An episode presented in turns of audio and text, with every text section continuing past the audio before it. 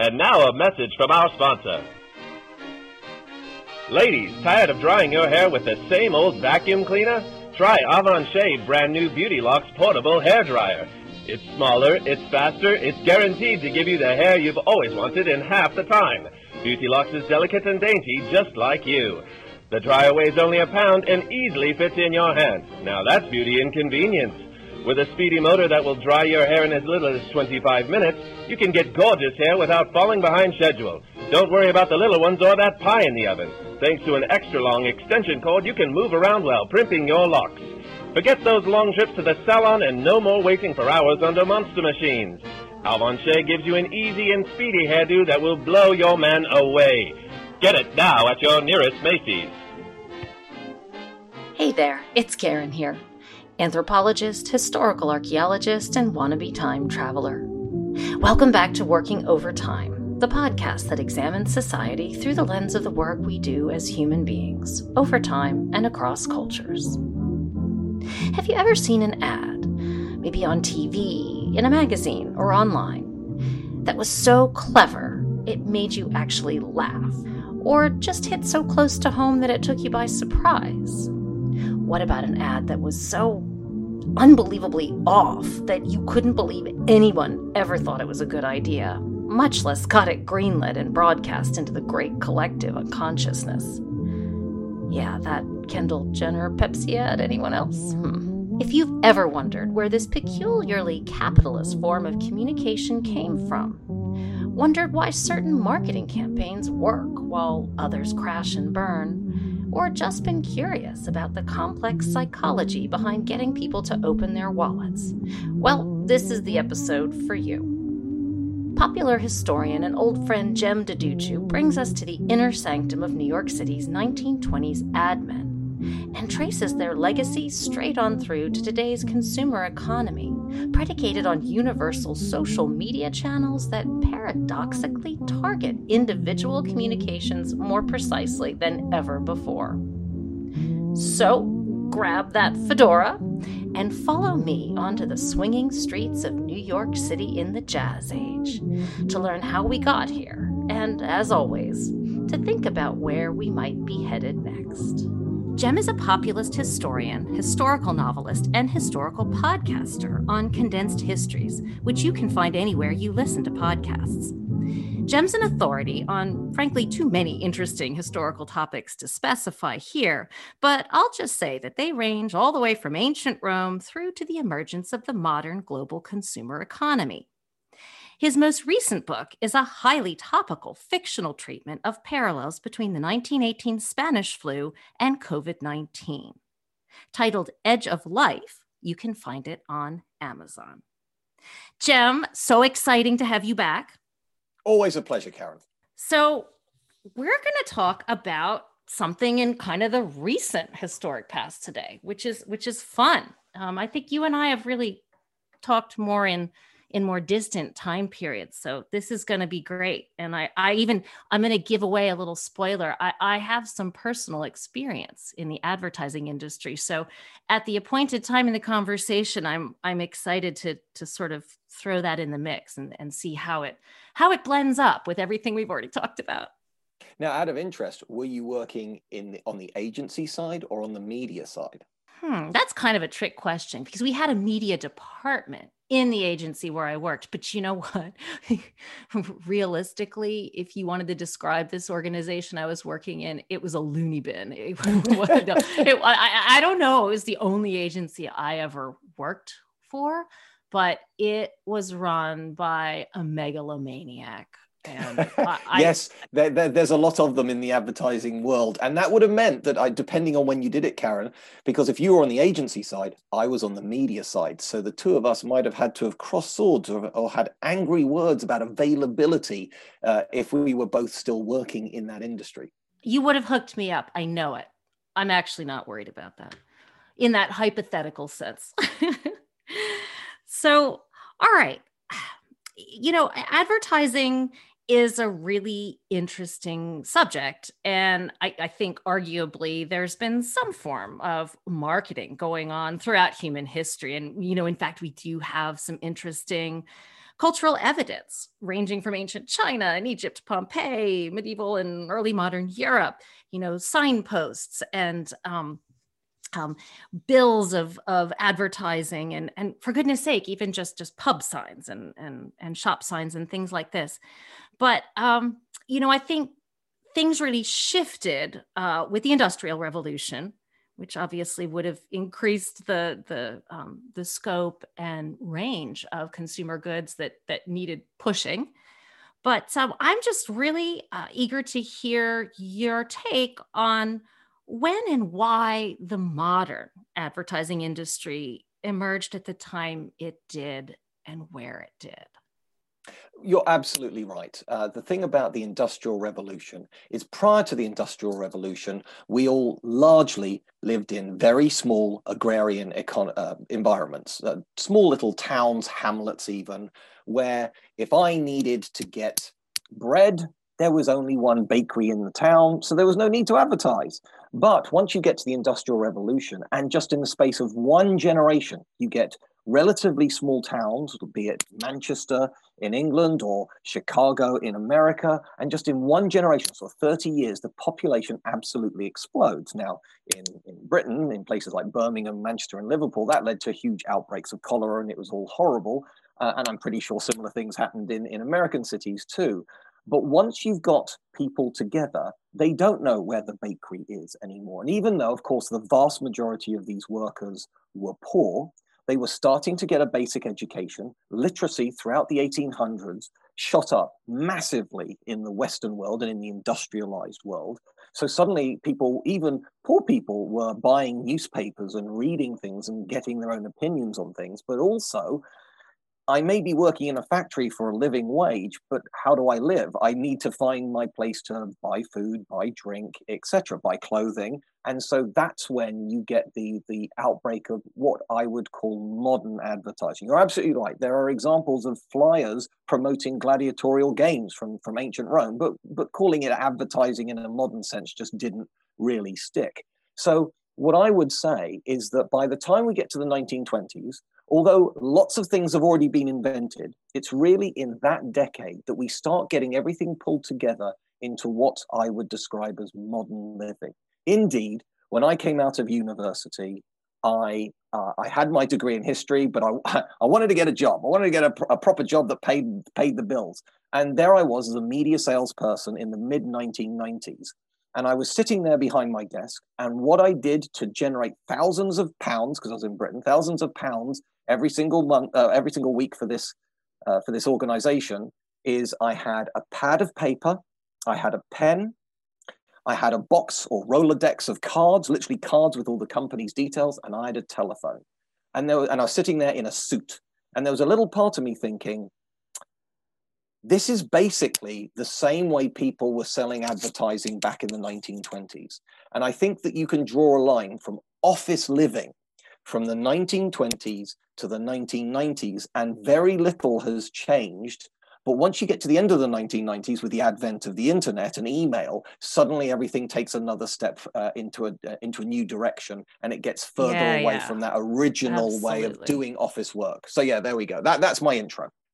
So, Jem, how did the formation of an actual industry to service consumer needs change the way that producers of goods pitched their wares.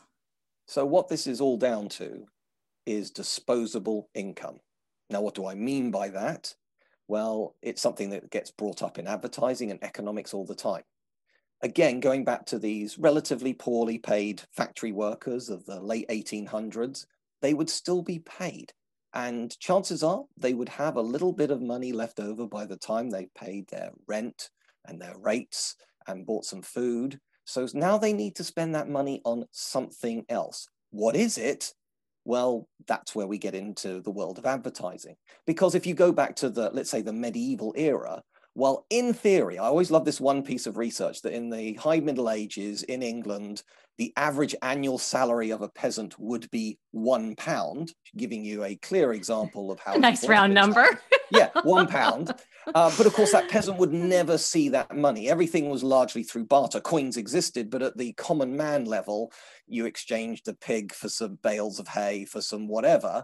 But now we're in an actual proper monetary economy where literally everybody from the poorest to the richest has money in their pockets. So what do I spend it on? Ha ha!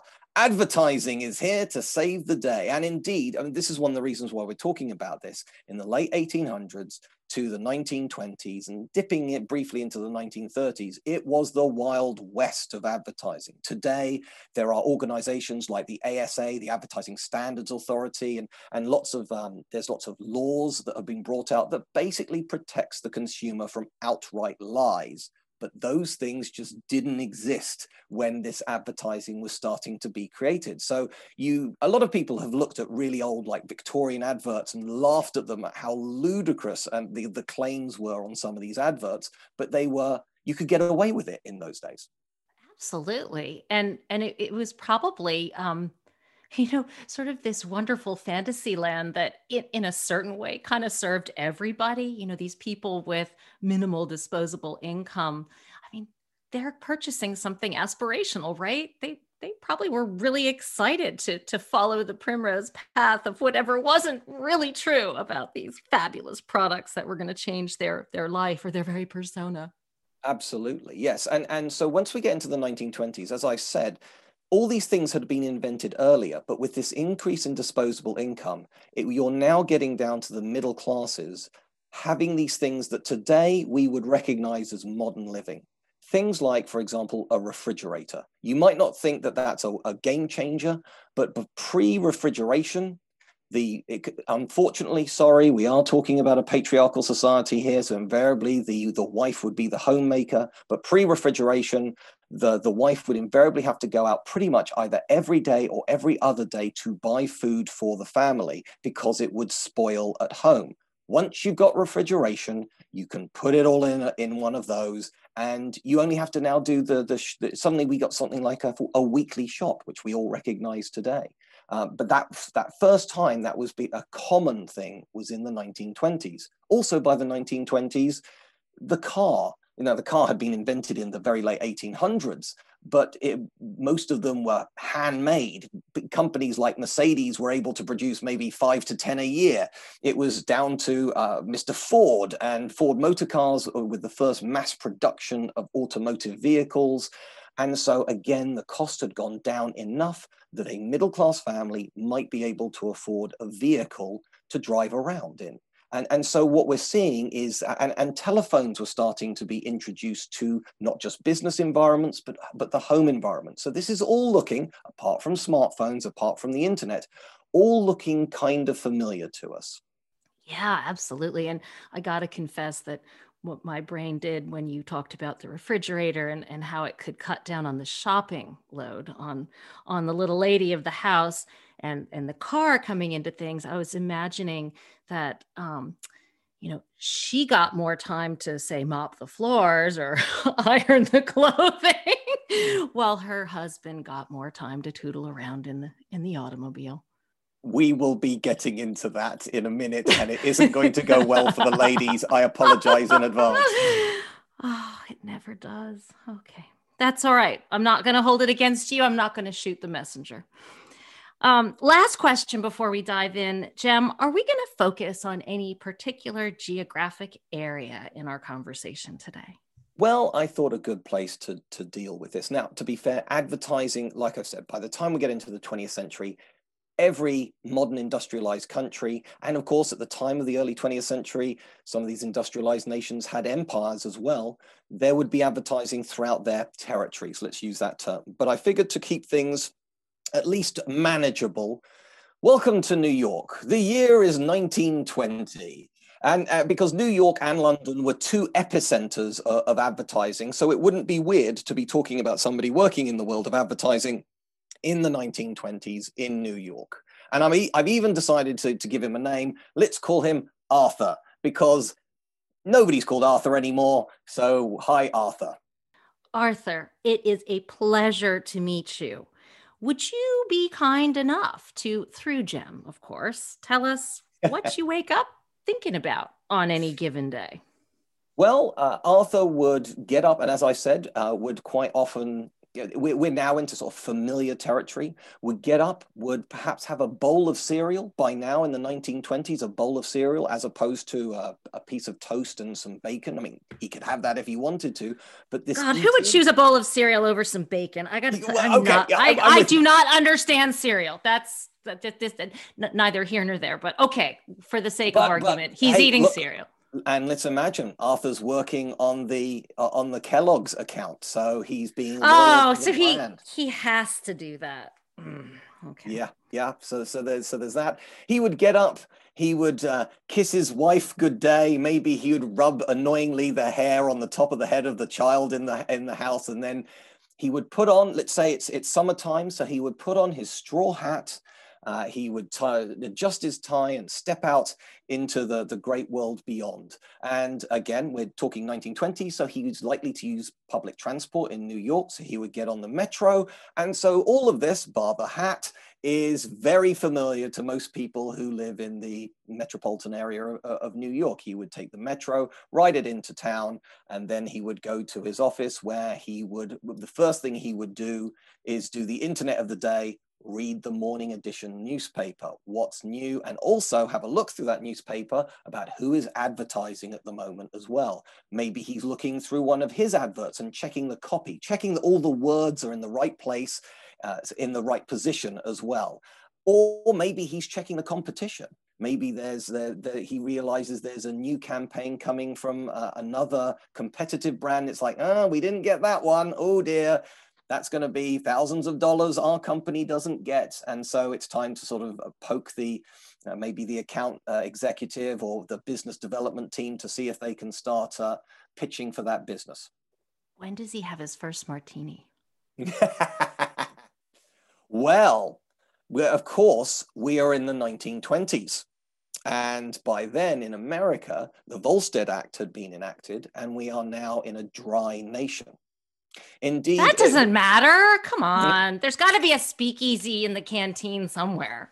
Uh, the speakeasies were things you went to in the evening. They were quite oh. subversive. Oh. And also, uh, the weird thing about the speakeasies is they were strangely egalitarian because it was all illegal. Therefore, normal social conventions tended to slide away. If you're going to have a dangerous drink, maybe you're going to listen to some dangerous music as well. There's this new thing on, on the scene called jazz, which means you've got all these. I'm going to use modern phrases because I don't want to get killed here, but you'd get African American um, bands playing this new cool music in these naughty places where you could consume some alcohol all at the same time. There was a new type of woman on the scene as well, the flapper, with her audaciously short skirt going up to the knee and her audaciously short hair going down to the ear. So all of this is kind of new and exciting. I, am gonna I'm gonna say Arthur's a good guy. He's not looking at the flappers, but he's he might have a martini and he's uh, he's listening to the jazz music. It's okay to look. He can look. okay, so what what do you think this guy would have had a regular daily routine, or let's talk a little bit um, to the extent it's possible about how an agency would have been organized. It was sort of a new beast, right?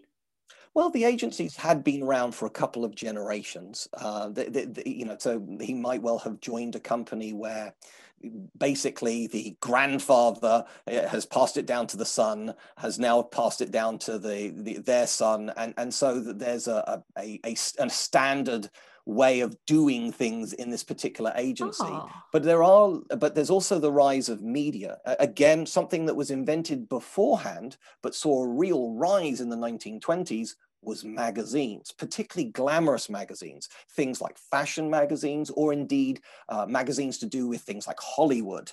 And these magazines, uh, basically, the reason why they improved is I don't want to get too technical, but printing production processes improved massively in the 1920s, and also logistics, things like the, the railways and also networks of vans. We've all seen those movies where the van pulls up to the side of the of the news newspaper salesperson and throws tosses out a bundle of, of of, of papers and then drives off. It's a satisfying thwack when it hits yeah, the sidewalk. Yeah, yeah. also, also, just before this era, there was a, a, whole period where where young boys were paid. Paper boys were were not just delivering newspapers, but actually selling them. You know, on and making a bit of money on the side. You know, standing there. They actually tried to unionize. All of this was turned into a musical. I think it's called Newsies, and a yeah, um, yeah, yeah, yeah, yeah, a very young Christian Bale. Uh, so Batman uh, plays the main part in that movie.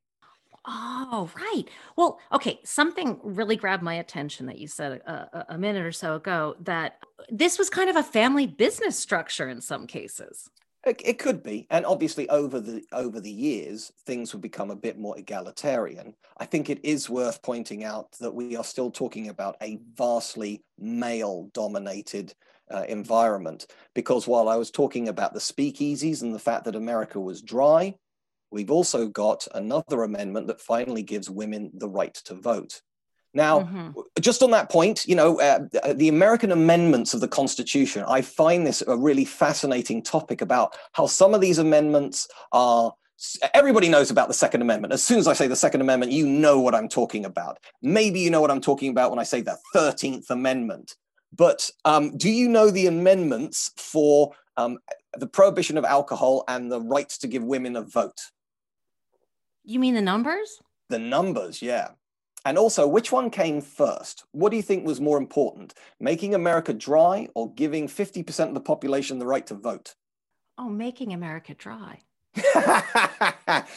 yeah, you're American. You got that right. Yes. So that one was the 18th Amendment, and the, the right for women to, to vote was the 19th Amendment. Now, the, they only they're only separated by about uh, a year. Uh, so basically, the, the Volstead Act was actually the, the 18th Amendment about making America dry, uh, prohibition. That was sort of ratified in 1919, but it only came into power or came into um, into process at the, right at the beginning of 1920. The Women's uh, Act um, was also in 1920, which gave them a chance to vote in the election for the first time, the presidential election. Let's just imagine we have somebody who is not in in a in a family dynasty that has broken into this business previously. How how would one come to it? Well, it was like getting any other job. Uh, again, to people who are listening to this podcast and perhaps you're 30 years old or, or younger, you would get it all on the internet. Whereas what we all used to do uh, is you would look in the back of newspapers or in the back of magazines, particularly business magazines, which would specifically have a section for jobs. Um, and that's where I first started. I worked on a magazine called Marketing. I think you can guess what the topic of the magazine was, and therefore the back of the magazine was full of jobs like marketing manager, brand executive, things like that.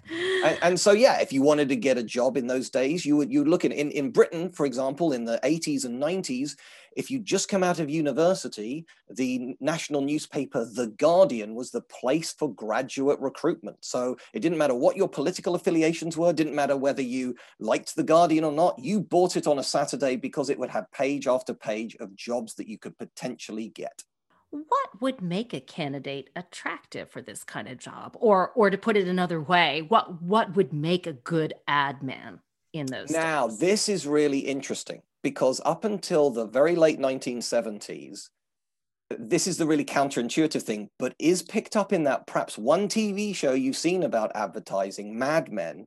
It was seen as quite a legitimate job to go to after serving in the armed forces. And Donald Draper was a Korean War veteran in, in Mad Men. So, picking up on Arthur, let's imagine that he, um, I'll give you a, a, a, a scenario that a lot of people might think, oh, that, that's a bit weird, but actually this applied to tens of thousands of Americans. So let's imagine he's born in 1895, so that by the time we get to, to World War One, he's in his early 20s. He enlists as a doughboy. By the time he is trained and shipped over to Europe, it's now October 1918. We know the war's about to end, but he doesn't know that. However, he and thousands of other American soldiers are arriving on the Western Front and accidentally bringing with them Spanish flu. Now, I'd just like to point this out uh, with the world of COVID. A lot of people have now now know this, but this is something I've been studying for years.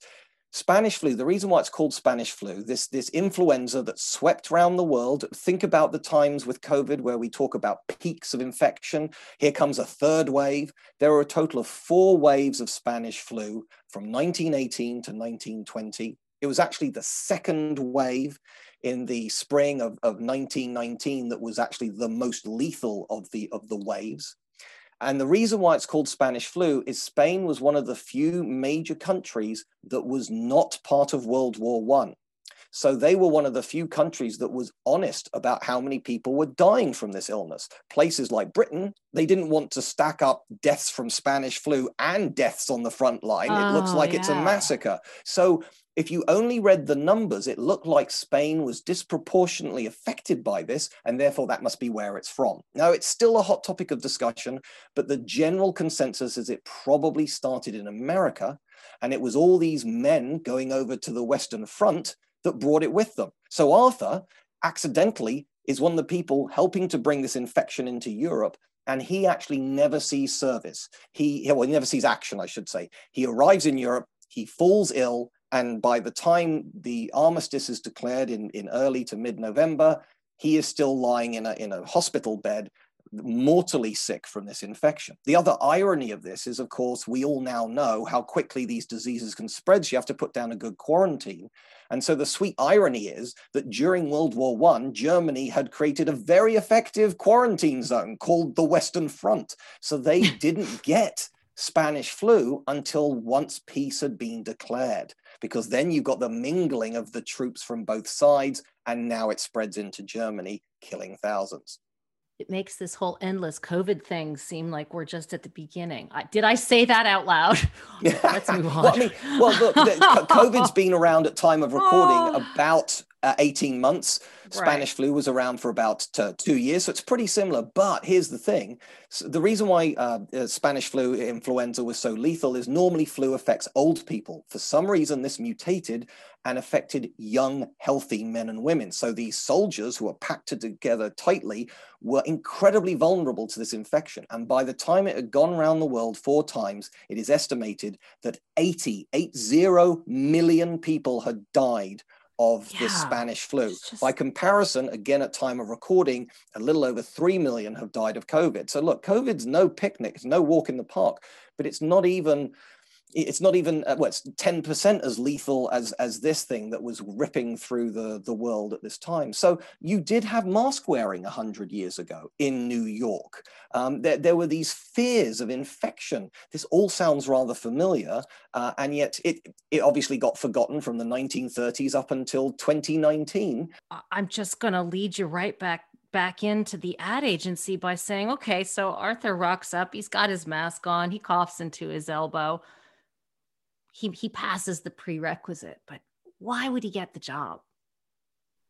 Um, well, uh, obviously, military service that that's going to help. Um, he would probably have to to pass a basic examination. He's literate. Um, he's able to perhaps write some copy there, then and there. I mean, advertise. Uh, sorry, not advertising, but uh, job in, interviews change all the time. You know, he would have spent time on his resume, made sure it looked good, and uh, he, you know, he got lucky bit like probably you, bit like probably me. Uh, you know, we we all just got lucky. They they had a spare chair at that moment, and it's like, yeah, they they seem like they they're capable, and we we try our luck. Uh, you know, with all of us in our first proper job, it's a huge gamble for both the company, but also for us as well. And was this was this a really coveted kind of gig? You know, was this the kind of thing that a young man back from the military would would really hope oh you know this would be my my top choice for whatever the reasons well, yes, because we're talking about uh, white collar workers here, as opposed to uh, as opposed to blue collar workers. You know, blue collar basically means you're wearing a denim shirt because you're in a, some sort of factory. It's dirty, smelly. You're paid by the hour. Whereas in something like advertising, it's simply not as hard physically on you, and it's you know something a bit different. You get to wear a nicer suit. Yeah, and and what was the potential for upward mobility? You know, both in terms of the economics, which uh, obviously a white collar job is is going to pay more than a blue collar one in a factory, but how about the social capital involved?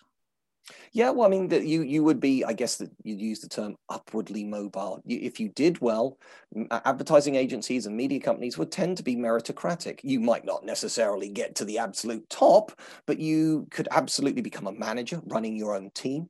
Uh, it could involve perhaps now more regional work.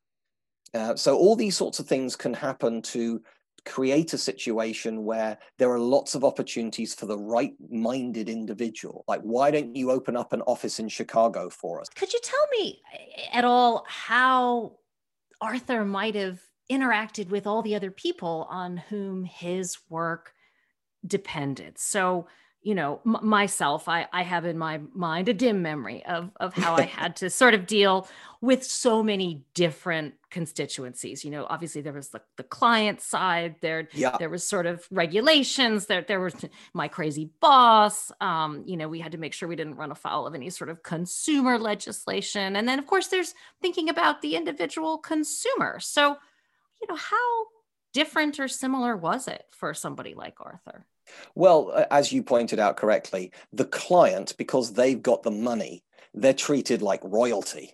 Everybody worries about how, what's the client thinking. I, you know, full disclosure, one of my best friends is a very senior person in, in a very large advertising agency, and his job is to keep a very well-known household brand happy across the whole world.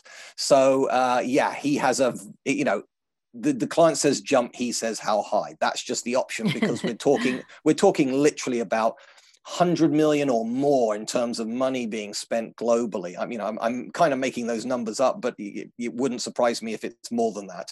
So, and it would be the same thing in this situation. But obviously, when when there is an order coming in, if, if you know, if we are now placing advertisements in the New York Post, then uh, we need to actually have a record of that. So I don't know if you remember this, Karen, but but again, with, for me, before the time of computers, I would have this order form which had several different colored sheets underneath each other, and it was made from carbon paper. So what you would do is you'd write out all the details on the top sheet, and you'd keep that top sheet for your your team's records. So you can say, yeah, this, this half page advert's definitely running in the New York Post on Friday. It's going to be on page five and it's going to be promoting, let's say, Kellogg's. Um, however, then the other other departments need to know about that. The, the team that are actually going to be making the advertisement and, and, and other teams too. So because you press down on that top page and it's made of carbon paper, underneath it are other identical pages that you've pushed through on so that you've got identical copies and you pass them on. And these carbon copies are why, when you send an email, you send it to somebody and you have the option to CC it to somebody else. I know. What does CC I, I, stand for? carbon copy. Carbon copy. Children don't know that. I, I, I love that you actually explained that so clearly and step by step. Um, I actually had a similar conversation with one of my kids recently, which then moved into something which I'm not even sure if you guys had this over here in the day in the UK, but did, did they have mimeograph machines in school? I know what you mean. The ones which you kind of purple and you you like crank them up and they yes you crank it that's the thing it was I mean, almost like I, churning butter i just like was like yeah i had on my prairie skirt and i tied up the cow and then i helped the teacher reproduce the, the, the, math worksheets. My daughter looked at me like i had five heads. I said oh never mind. What would you like for dinner? But anyway um, we have to we have to keep the memory of these these very tactile hands-on technologies alive. Thank you for supporting me in that personal passion jem. That's absolutely absolutely fine. What's the biggest mistake one of these ad men could make on the job? Well, obviously, if the ad advertisement didn't run, that would be a big problem.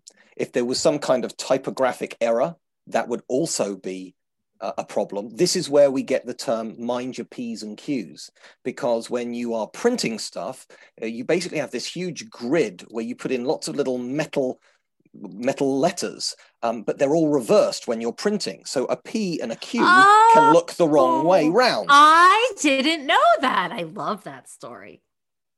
So yes, so there can be there, there were plenty of typos that happened in the past.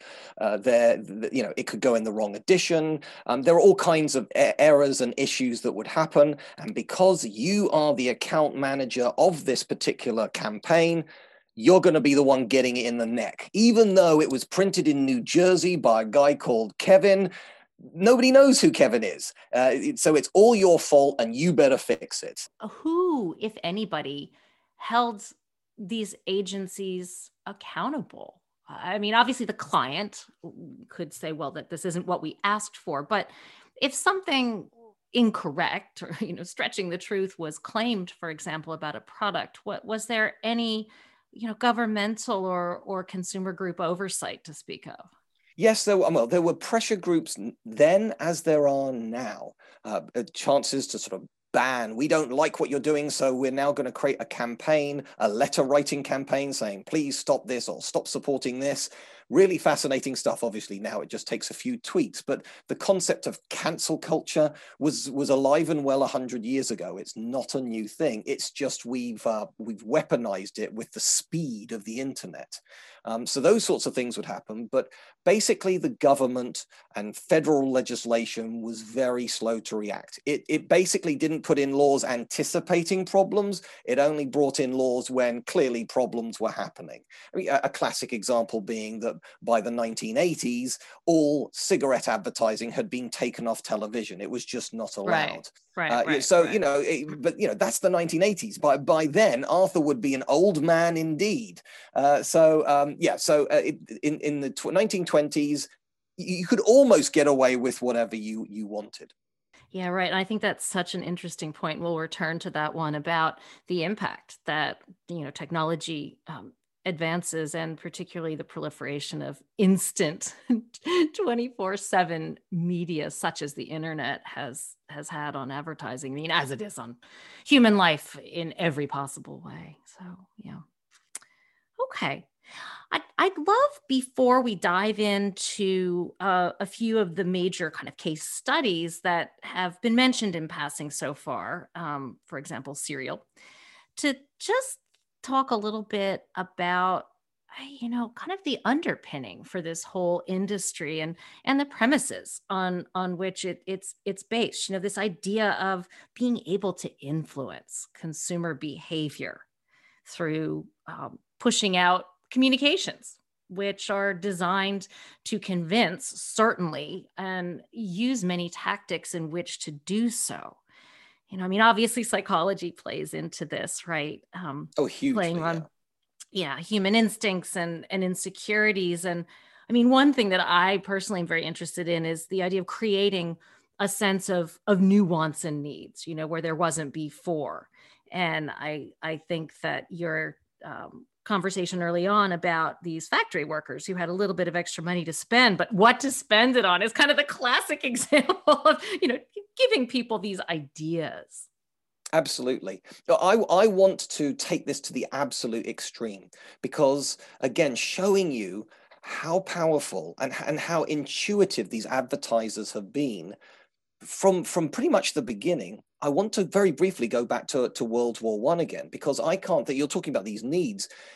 When you get these propaganda campaigns, which are basically getting people to sign up, there is no more dangerous job than being an infantryman in yeah. a world war.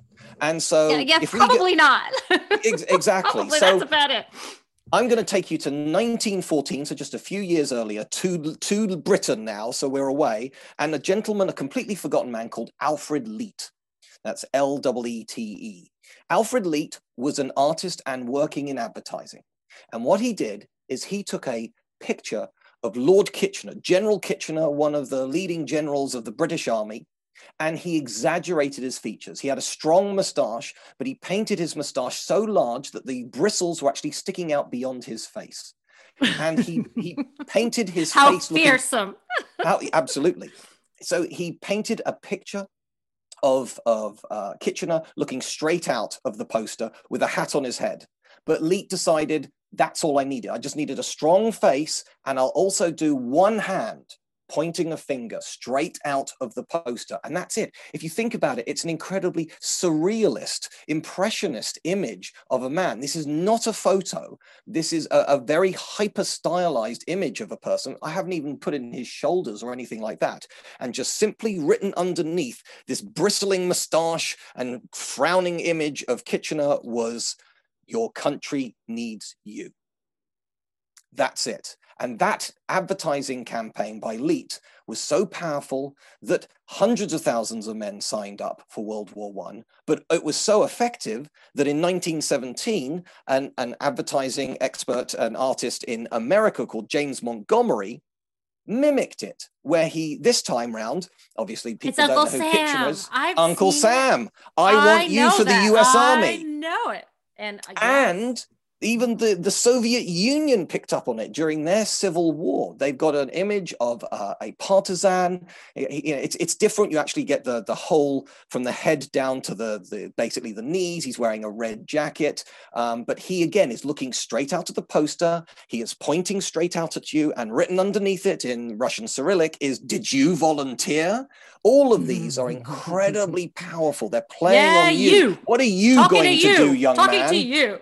yeah and and uh, however that's not actually my favorite um, poster from this era there was one from 1915 and i love this one. It's perhaps a little less well known but the image is nothing to do with the military. It's really good. What it is is a little boy and little girl playing in the living room. There's some toy soldiers on the ground sitting in the chair is the father and the father's looking out at everybody a bit like kitchener but he's looking worried and he's got a little boy sitting on his lap and written underneath it was daddy what did you do in the Great War? Basically, oh, shaming you. Shaming. You, know, oh. you don't go to war for your country, you're going to look like a coward to your children. I mean, in how, ten years' time. Yeah, in low. how that's utterly a low blow. Genius. I, I mean, slash despicable is that? I love you. Call it genius. I'm saying, oh, that's so cruel. So yeah, so I, I would say that these people were, I mean, look, we're talking about human beings and we're talking about human beings which didn't have all the rules and restrictions of today. So they could go nuts with this stuff. And, and I, look, I want to be fair on this, okay? If you're fighting a world war where you need as many men to sign up as possible, nuance goes out the window. I've heard Yeah, some yeah, people yeah, no, talk about, oh, you know, mm-hmm. these these propaganda videos and, and posters and things like that, they're so racist. It's all like, you don't do nuance in World War II. Yes, to the modern eye, it's all problematic, but that's not how you get people to sign up after Pearl Harbor or during World War One or whatever. You make people angry, then they sign up, then they realize what a huge mistake it is, but by then it's too late. You're on a it's ship and you're going to too Europe. late. That's right. And hopefully, you know, yeah. All right. Well, I, I actually I love that that framing that you set up with these military campaigns and the and the um, recruitments because I, I I think it it's just a, a genius and very relatable example. But let's hear how some of these tactics worked on some consumer products. Okay, well, I'm going to stick with the theme of war in a strange way for just a moment, but it's a very different war, and I'm going to be talking about body hair. You see, in the middle of the uh, 19th century, so the middle of the 18, uh, 1800s, there was a largely forgotten war, particularly in, in um, places like America, because you weren't involved in it, uh, called the, well, at the time it was called the Russian War. It's now become known as the Crimean War. The Crimean War. I've heard Absolutely. of that. Florence Nightingale, right? Absolutely. That's She why we learn about it. who we're She's talking right, about. like right up there with Betsy Ross. This is part of women's history in the United States. That's and that's all we know. So yes, t- tell me what I didn't learn about the Crimean War. So, I mean, look, the, the war actually happened all over the, the Russian Empire, but a lot of the fighting happened in the Crimea. Um, that is a long way from Britain. So the British soldiers, uh, there are a lot of French soldiers there as well. It's, it's one of these weird moments in history where you've got the Ottoman Empire fighting alongside France and Britain against the Russians, all in the Crimea. Odd, I know. But the thing was this because the supply chain was so bad, and, the Crimea is not known as a, a sunny tropical destination, particularly in winter, and some of the ships actually got shipwrecked with supplies, so that British soldiers, as part of their discipline, would keep their uniforms clean and be freshly shaven. This was to keep sort of discipline going in, in the ranks. However, if you're using dirty water and you're using a cutthroat razor, you're going to nick yourself. And there were so many men falling ill from infections, just keeping their skin clean, that the order went out to stop shaving. Now, this was just not the way the British Army did. However, there were a number of innovations in the Crimean War, and one of them was it wasn't the first war to be photographed, but it was, the first major war to be photographed and also have it reported just days later back in the newspapers. This was war reportage for the first time en masse. And so for the first time, the whole world could see the British Army in action, and they were covered in facial hair.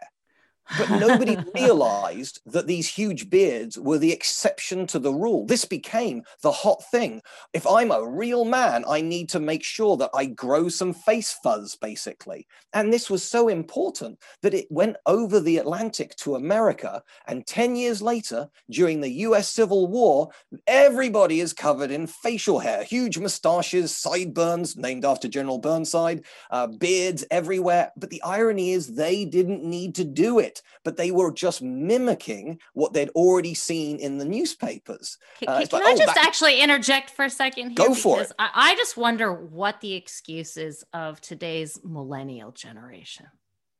Well, this is, the and they're not so, bushy beards. They're like they're they're they're meant to look scrag- scraggly on purpose. I think I don't get it. I gotta say. Well, I'm now I, am sidetracking you, but since that's, we're talking no, that's about fine, facial no, you're, hair, you're quite right. Look, you're quite right. When it comes to this facial hair, to this day, again, it's making a statement. This whole, uh, well, I mean, uh, I same thing with the hair as well. The I've just fallen out of bed, but it actually took me half an hour to get all the wax in it to look oh, like I've just fallen exactly. out of bed. The, the and you can get beard grooming. oil oh, it's so gross. It just sounds awful.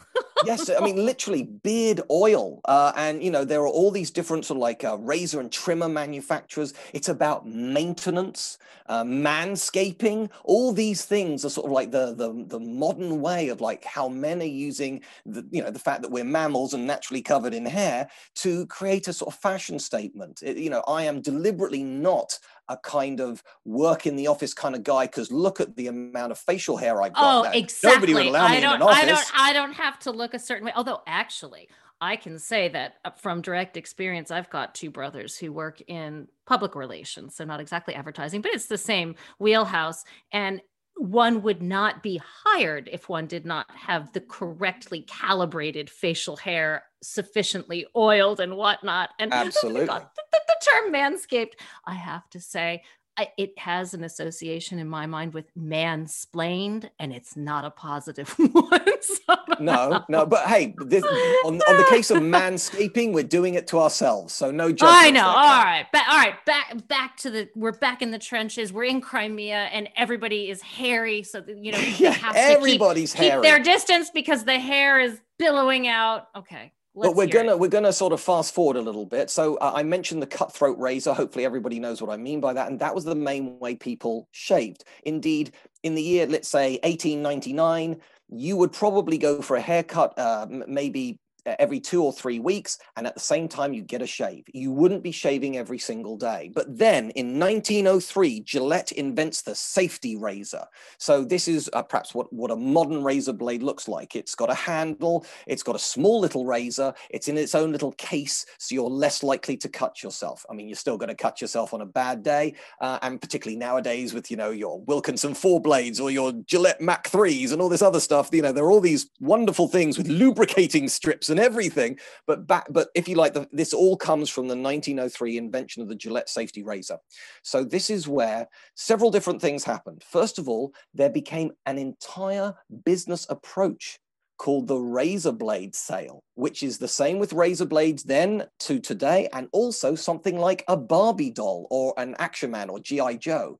And what it is, is if the actual razor itself is cheap. The handle is cheap and it comes with perhaps one razor blade. All of this is pretty low cost.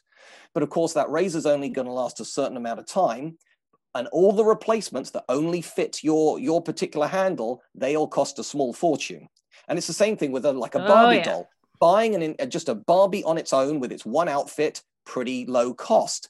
But each one of the little outfits that you want to buy for Barbie, yeah, it's a tiny amount of material, but it costs an absolute fortune because nobody just wants one outfit. Same thing with GI Joe. So you know we've got all all sexes covered there, but yeah, there there's this entire business strategy around it, and it's still in use today. The other thing it did is it became revolutionary for men. Men now had the opportunity to shave every day, and I just want to very quickly say you can see this in silent movies and perhaps some of the early uh, talkies as well, where basically if you had the time to have a luxurious moustache, a, big bushy moustache like Kitchener, then you were clearly upper class. You clearly had time on your hands to luxuriate and giving it the oil and what have you.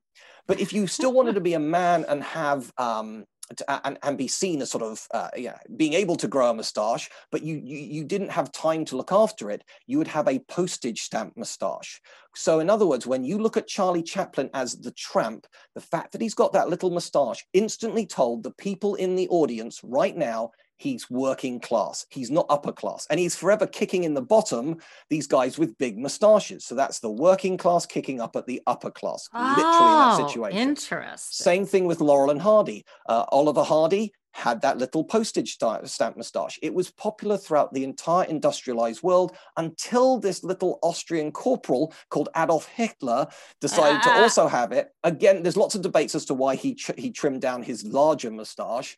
Um, one, I think, a pretty good explanation is to fit in a gas mask, but also, again, to probably show I come from humble backgrounds. Possibly, yeah, yeah, that is yeah, conjecture. but of course, ever since he had it, nobody else can have it anymore. It's now associated with evil. And yet at the time, it was almost a, a wearing a badge of pride of your humble origins. I'm, I'm a common man. Hmm. Yeah, absolutely. So by 1920, Gillette is selling hundreds of thousands of these safety razors. It, it is just flying off the shelves, but they hit a peak.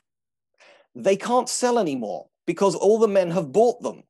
So they go and talk to Arthur. They talk to him in the advertising agency, say, what can we do? What, who else can we possibly sell these to? And Arthur spots, but because he's been to the speakeasies, that women's short uh, skirts are getting shorter. Also, the sleeveless dress is becoming more fashionable.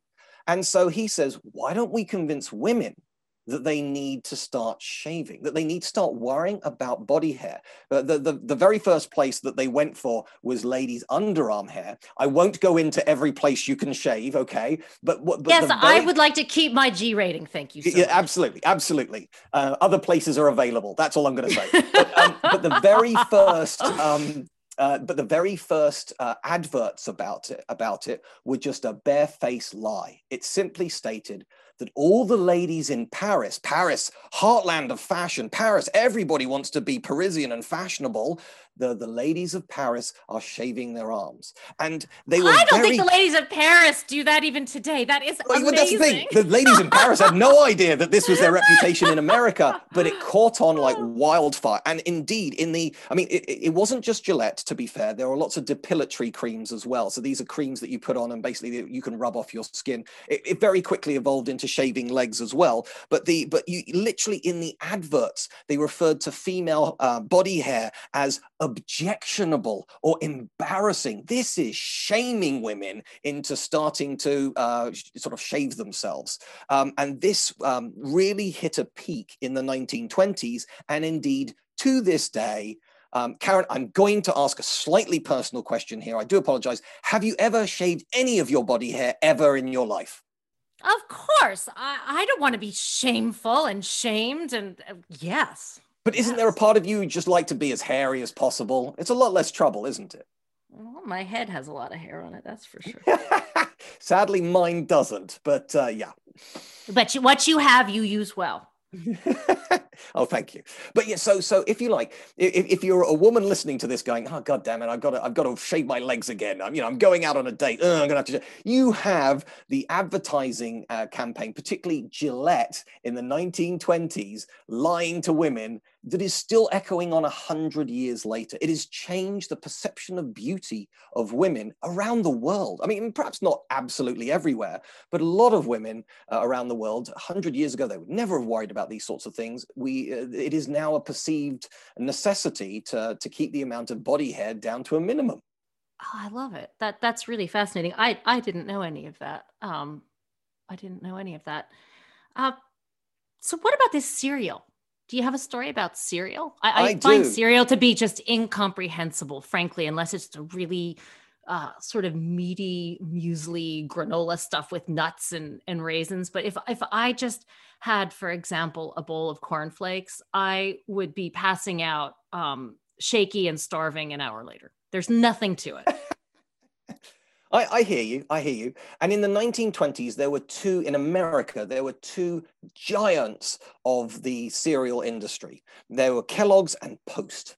And no matter how much money these two companies spent, and in 1920s money, we're talking about millions of dollars being spent across the continental United States uh, to promote cereal consumption. Uh, Kellogg's, that's a whole other story. Um, the, it was basically founded as a a, basically a health organization. And indeed, the original cornflakes were deliberately bland because they were considered to be a health food, but they would help with digestion. But over the years, well, um, we largely put sugar on them and we call them frosties now. Uh, but anyway, the, the point yeah, is. Yeah, even that, better. That means I would pass out in 10 minutes after. There we go. So, so Kellogg's and forget Post the hour. both had basically 50 50 market share of, uh, of, the, of the marketplace of cereals.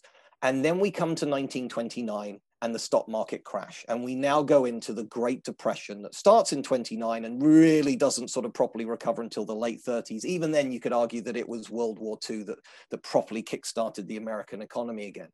But it, so it's a tough, lean 10 years for, for the American people.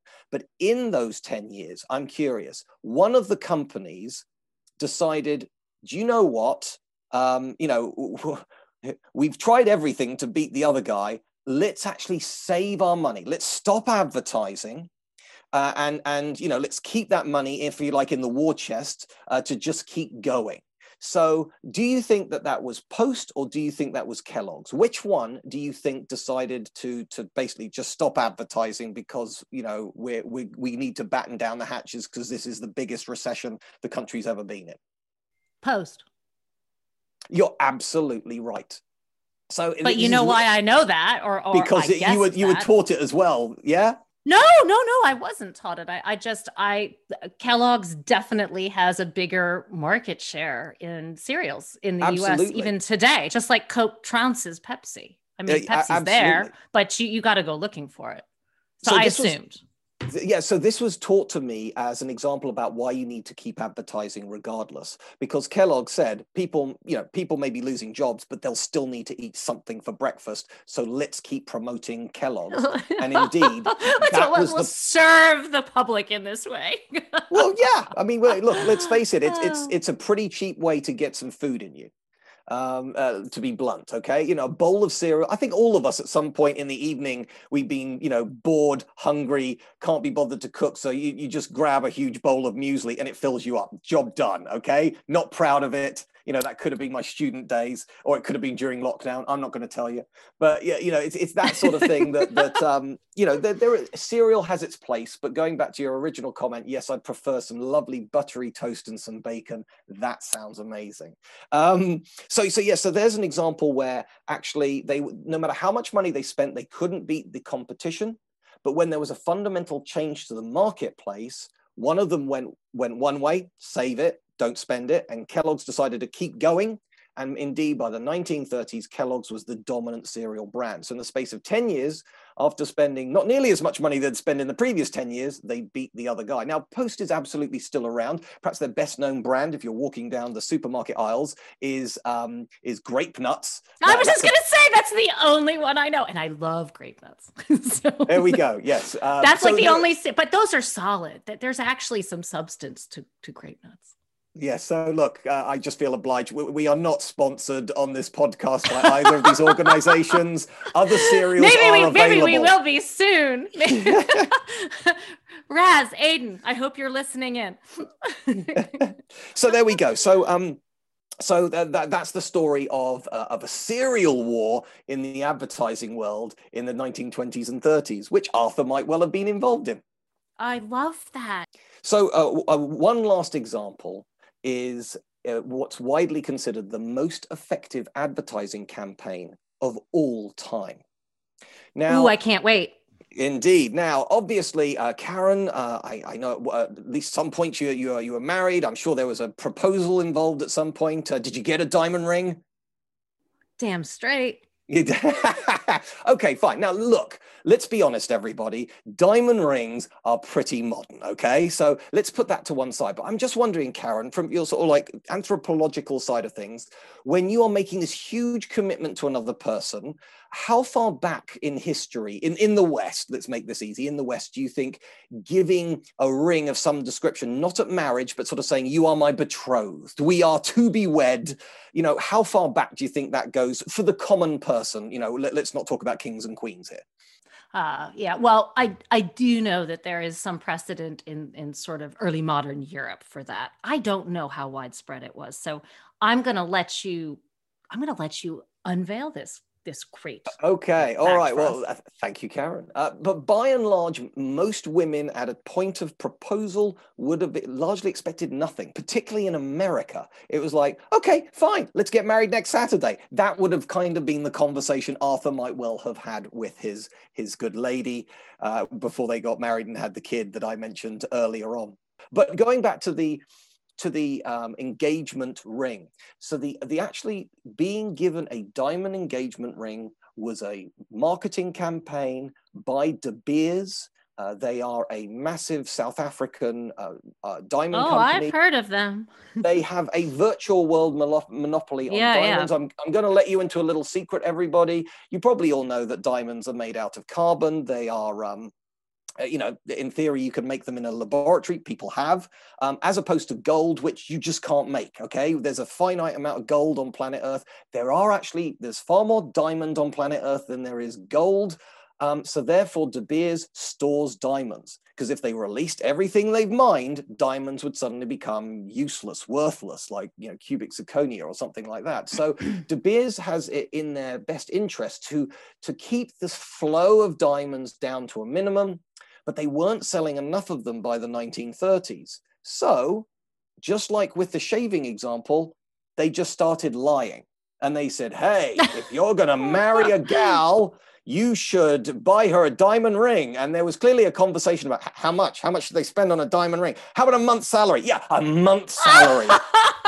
diamonds are forever. This is where the diamond is, is forever comes from because diamonds, in ah. theory, could last forever, but actually their resale value is is terrible because there are lots of diamonds out there in the world. So they don't want you to sell it off. They want you to hold it onto your finger till the day you die because it's your engagement ring, and then of course you're going to have the wedding ring, and then you're going to even have an eternity yeah, ring when you start having when start having kids. So this okay, wait, wait, wait, wait, wait, wait, wait, wait, wait. Yeah, I get it, but now I, I think it's important to point out here with my anthropology hat on that after the poor bloke blows a month's salary or or maybe more depending on you know whether oh we can come on to that in a moment the in-laws but you know uh, once the financial outlay is is made you know yeah you're expected to wear it until you die under the you know sort of romantic notion that the, the union will last that long. And and it, it it becomes sort of priceless in the real sense. And I actually would argue that that's at least what modern advertising capitalizes on brilliantly.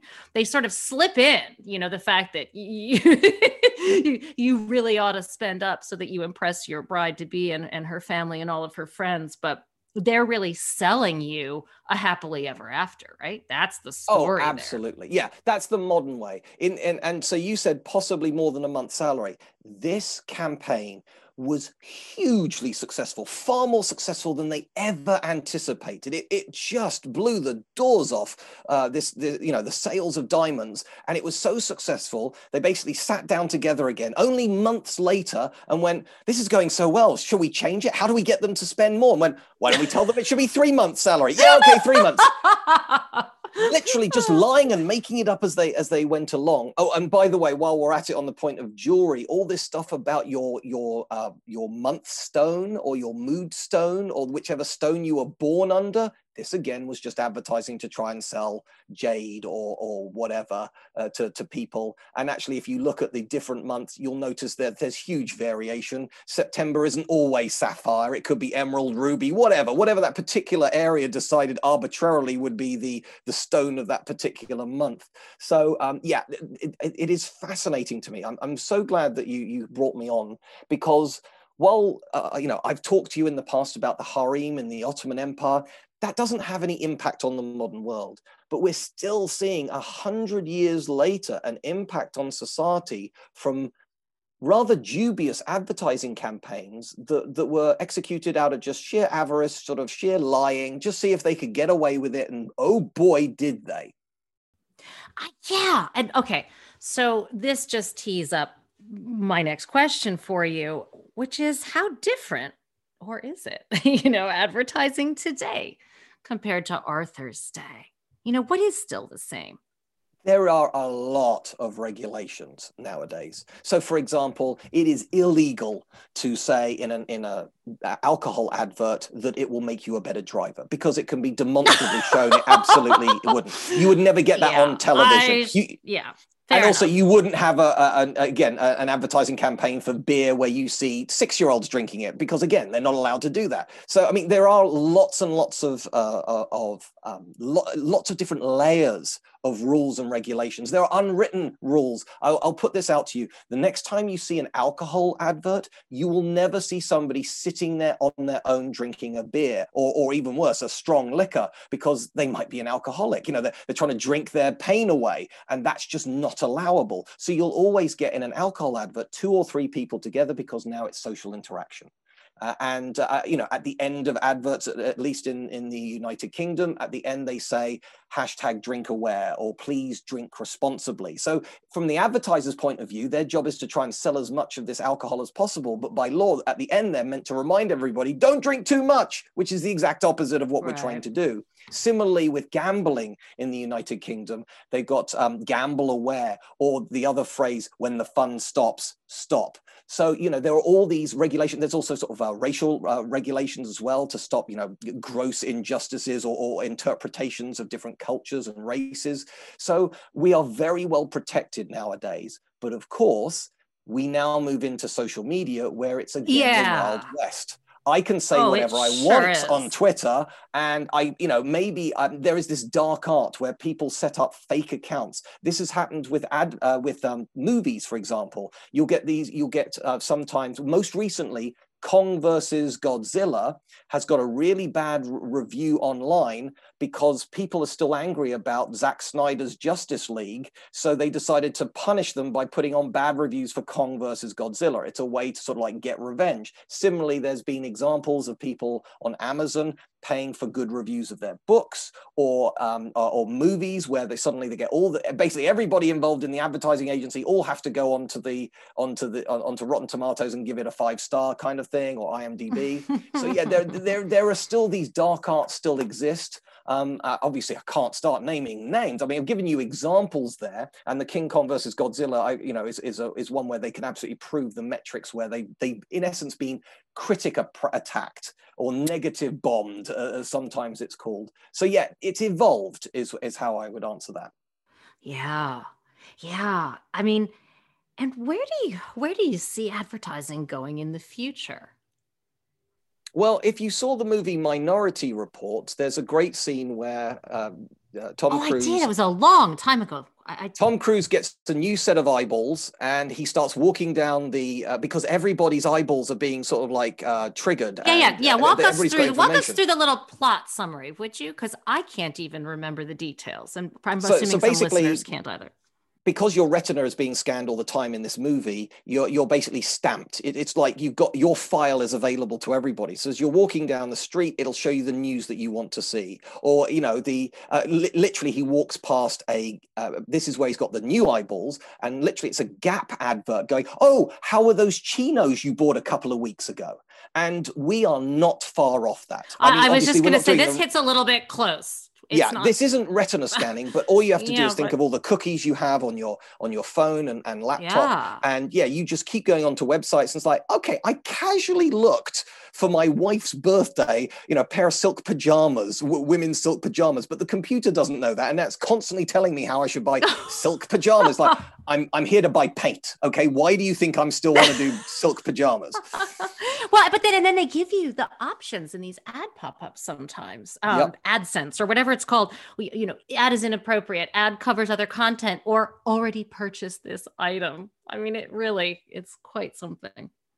Absolutely. We are now in this super connected world. And there's a very good uh, line where, the, the, it, and remember this when you're on social media if you're not paying for the product, you are the product. So, for example, Facebook, oh, that's right, using, because your it's your information, right? Yeah, it's your information that they're basically using to start pumping advertising your way on Facebook or wherever. So absolutely.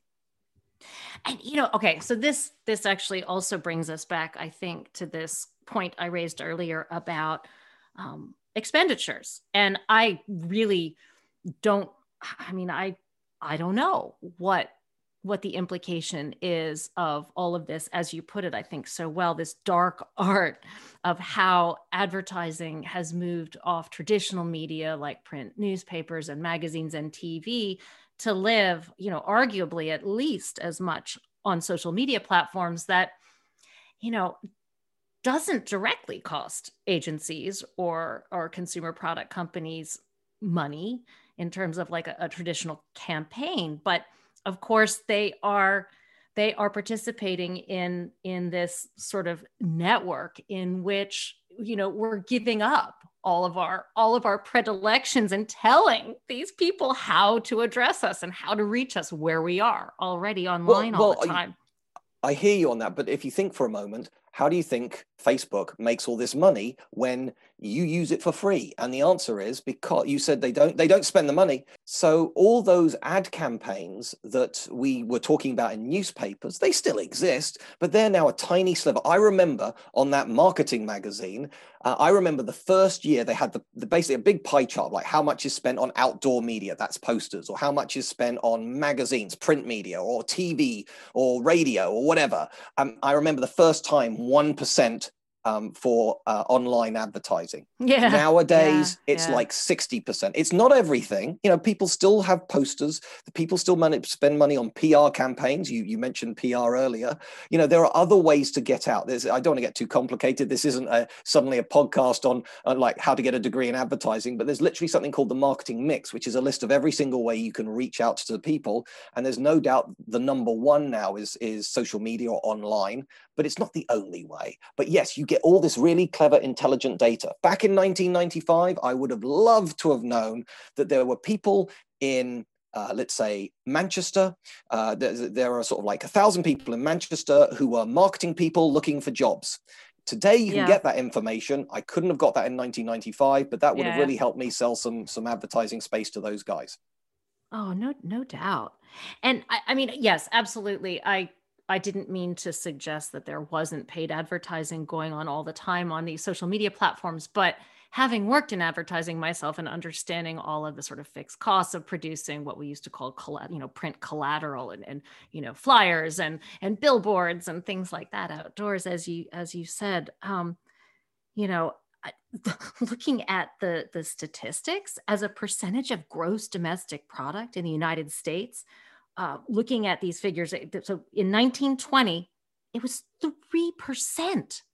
That's huge. I mean, yeah. that's crazy. And, uh, you know, as you said, right, you know, completely um, predictably, it plummeted over the next decade and a half or so as a result of the, of the, the Great Depression, but it zoomed right back up, you know, in 1940 and it hovered around two and a half percent in the year 2000 and so i you know i just would love to know how that uh, has changed. The, the chart drops off then but it, it does show a steep decline from there. So you know again this is perhaps beyond the purview of this discussion but um, i i really am shocked that in the early days of advertising it was that big a chunk of overall gdp Absolutely. America is the heartland of advertising. You have a brand to sell. When you think of Hollywood, you know, that was something that was by even by the 1920s was a global brand. Coca-Cola also was becoming, wasn't quite there yet, but it was becoming a global brand.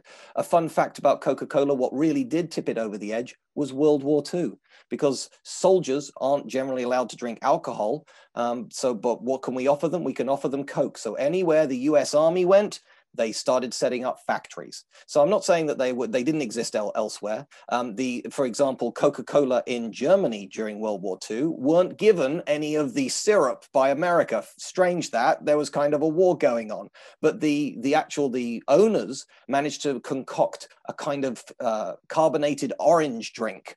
Um, and they had this meeting uh, amongst all the advertisers and the brands and said, you know, we, you know, what are we going to call this? We need to give it a name. Can't call it Coca-Cola. And they said, um, and basically said, you got to use your imagination. Got to use your imagination. And imagination in German is Fantasie, and that's how you got Fanta. So Fanta was drunk by ah! the German soldiers, and Coca-Cola was drunk by the American soldiers. And then after the war, the two were combined. Love that. You're always so full of. Oh, uh, you know what? Here, I was just going to say you're so full of gems of information, Jem, but it, it, sounds too repetitive. Still true. Still true. Um, so, what, what is it about the advertising industry, both then and now, that most interests you as a populist historian? I think it's the story of humanity. Okay. A, a bad advertising campaign simply isn't very interesting but a good ca- good advertising campaign, it might be morally bankrupt or anything else, but it, it tells you something fundamental about humans. Going back to that diamond example with the engagement ring, doesn't it feel natural now that a, a, you know a young guy might give a young girl an engagement ring? And and you know it feels romantic and yet all you are doing is help to prop up a massive mining organization with its with its uh, history uh, steeped in colonialism in South Africa for heaven's sakes. There's lots of problematic things there but let's push that to one side. It is a sign it is a symbol of love and and and love has not changed over the last 10,000 years, but how we demonstrate it has. So, you know, be it shaving or diamonds or cereal or Coca Cola, you know, there are all these things tell us a little bit about who we are as human beings. That's what I like about it.